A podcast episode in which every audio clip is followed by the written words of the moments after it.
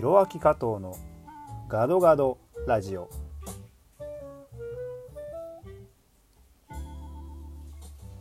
皆さんこんにちは。ミュージシャン、シンガーソングライター、MC、タレント、テレビ番組の司会、そして2冊の小説の翻訳をしています加藤弘明です。この番組はインドネシア、日本、そしてアジアを股にかけて活動する加藤弘明がざっくばらんにお話しさせていただく番組です。さあ、少し時間が空いてしまいましたけれども、皆様いかがお過ごしでしょうか。こちらインドネシアは依然として感染者は増え続けていますけれども、新型コロナウイルスで右往左往しております。相変わらず毎日1000人規模で新しく陽性と診断される患者さんが増えていてですね、死者もだいたい30人から60人ぐらい毎日増えていて、前回とか前々回の放送でもお話はしてますけれども、出てくるデータも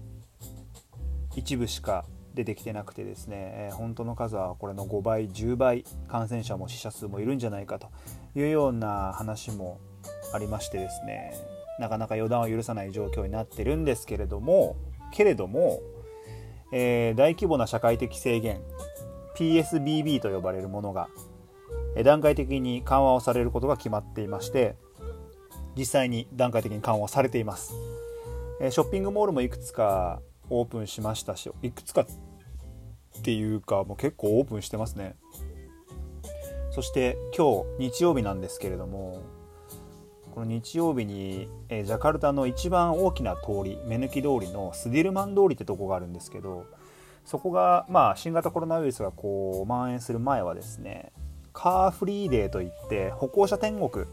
もうね普段は渋滞ですごい道なんですけど、そこが日曜日の朝6時から10時5時から10時かなは歩行者天国になって、ジャカルタの市民が運動できるし、散歩もできる。もちろん露店も出てるのでね、買い物ができたりとか、イベントを各種やっていたりとかっていう場所になっていたんですけれども、もちろん新型コロナウイルスが蔓延してからはずっとカーフリーで行われてなかったんですけれども、なんと感染者数が1000人を毎日超えているにもかかわらず、本日カーフリーデーが再開されました大丈夫なんですか？逆に聞きたいです。大丈夫なんですか？屋外ですけど、でも今日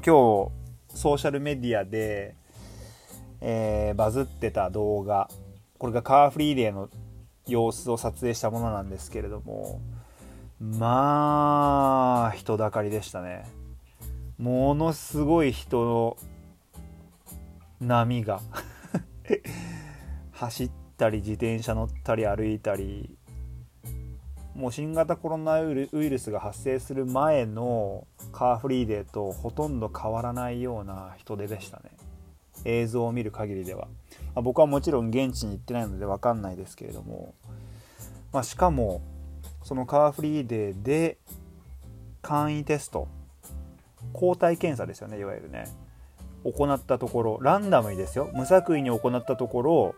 5名反応が出たと。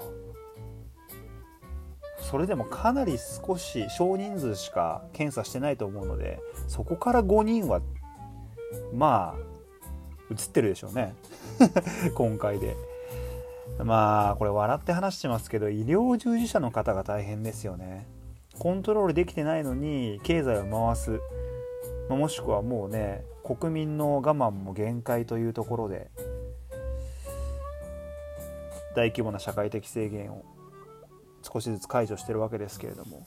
致し方ないって言えば致し方ないのかもしれないですけど、医療従事者は大変ですよね。たまったもんじゃないですよね。それによって命を落としている医療従事者も結構多いので、インドネシアは、これからその辺の歪みが少しずつ出てくるんじゃないのかなと思っています。そんな状況なんですけれども、まずですね、3月の頭から行っていた、僕加藤弘明と、社会的人道的支援活動を行っている団体 ACT インドネシア様と組んでですね、コロナウイルスによって影響を受けた非正規雇用者、それから自営業の方たちをなんとかこうサポートするような募金活動っていうのを3月の頭から展開していまして、それがブルサマラワンコロナ with ヒロアキカトっていう募金だったんですけど、まあ、コロナと共に戦おうっていう、コロナと、コロナに対して共に戦おうってことですね。よくわからなくなっちゃった。それでですね、その募金活動、それから支援活動というのが、先週無事に終了いたしました。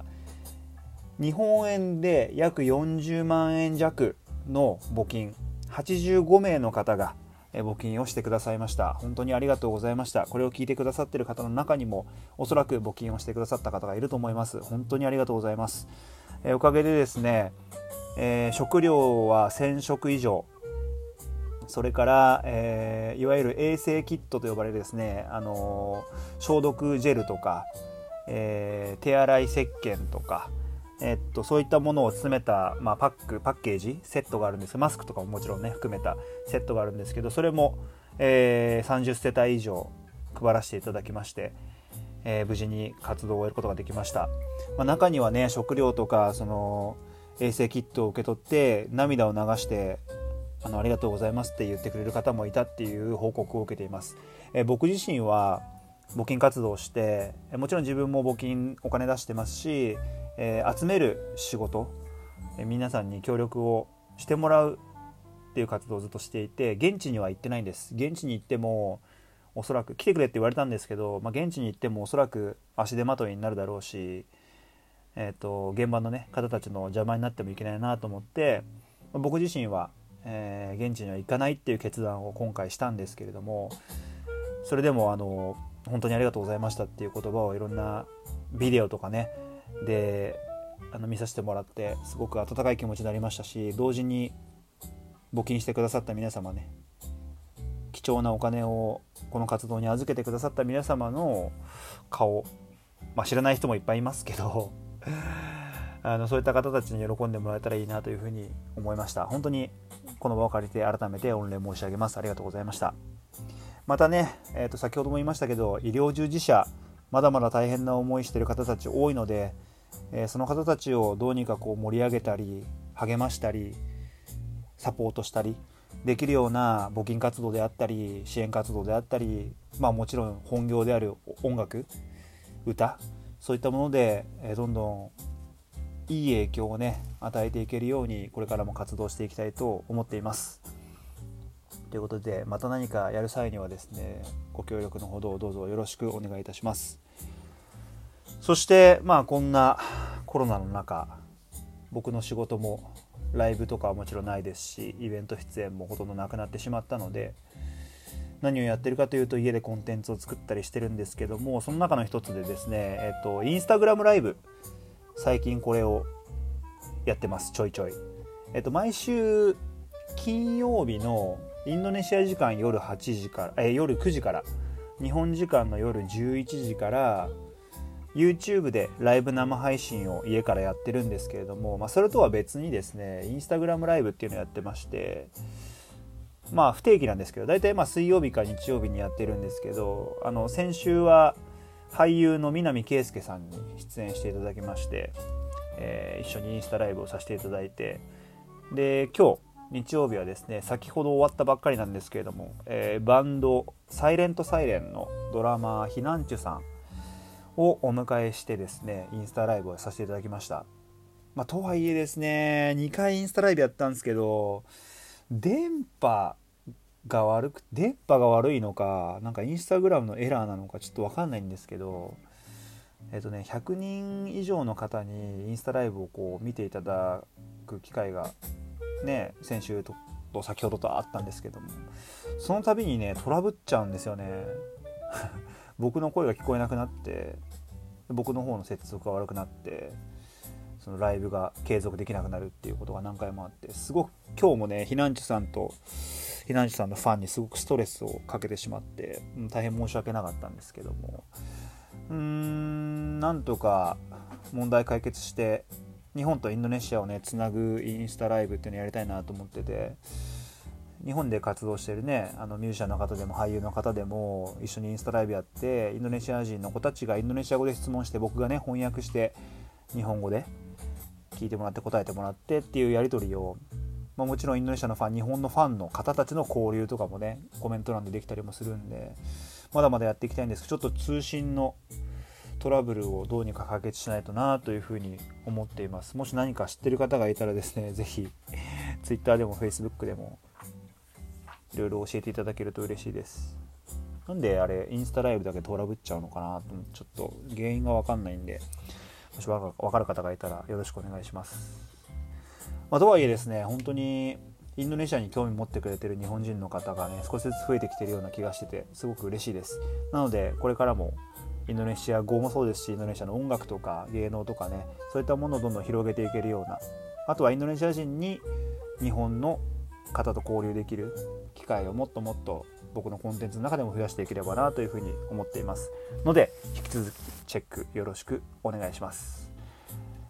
各種 SNS、 インスタグラム、ツイッター、ひろあき加藤39でやってます。ウェブサイト、ホームページ、ひろあき加藤 .com でありますので、そちらもぜひ覗いてみてください。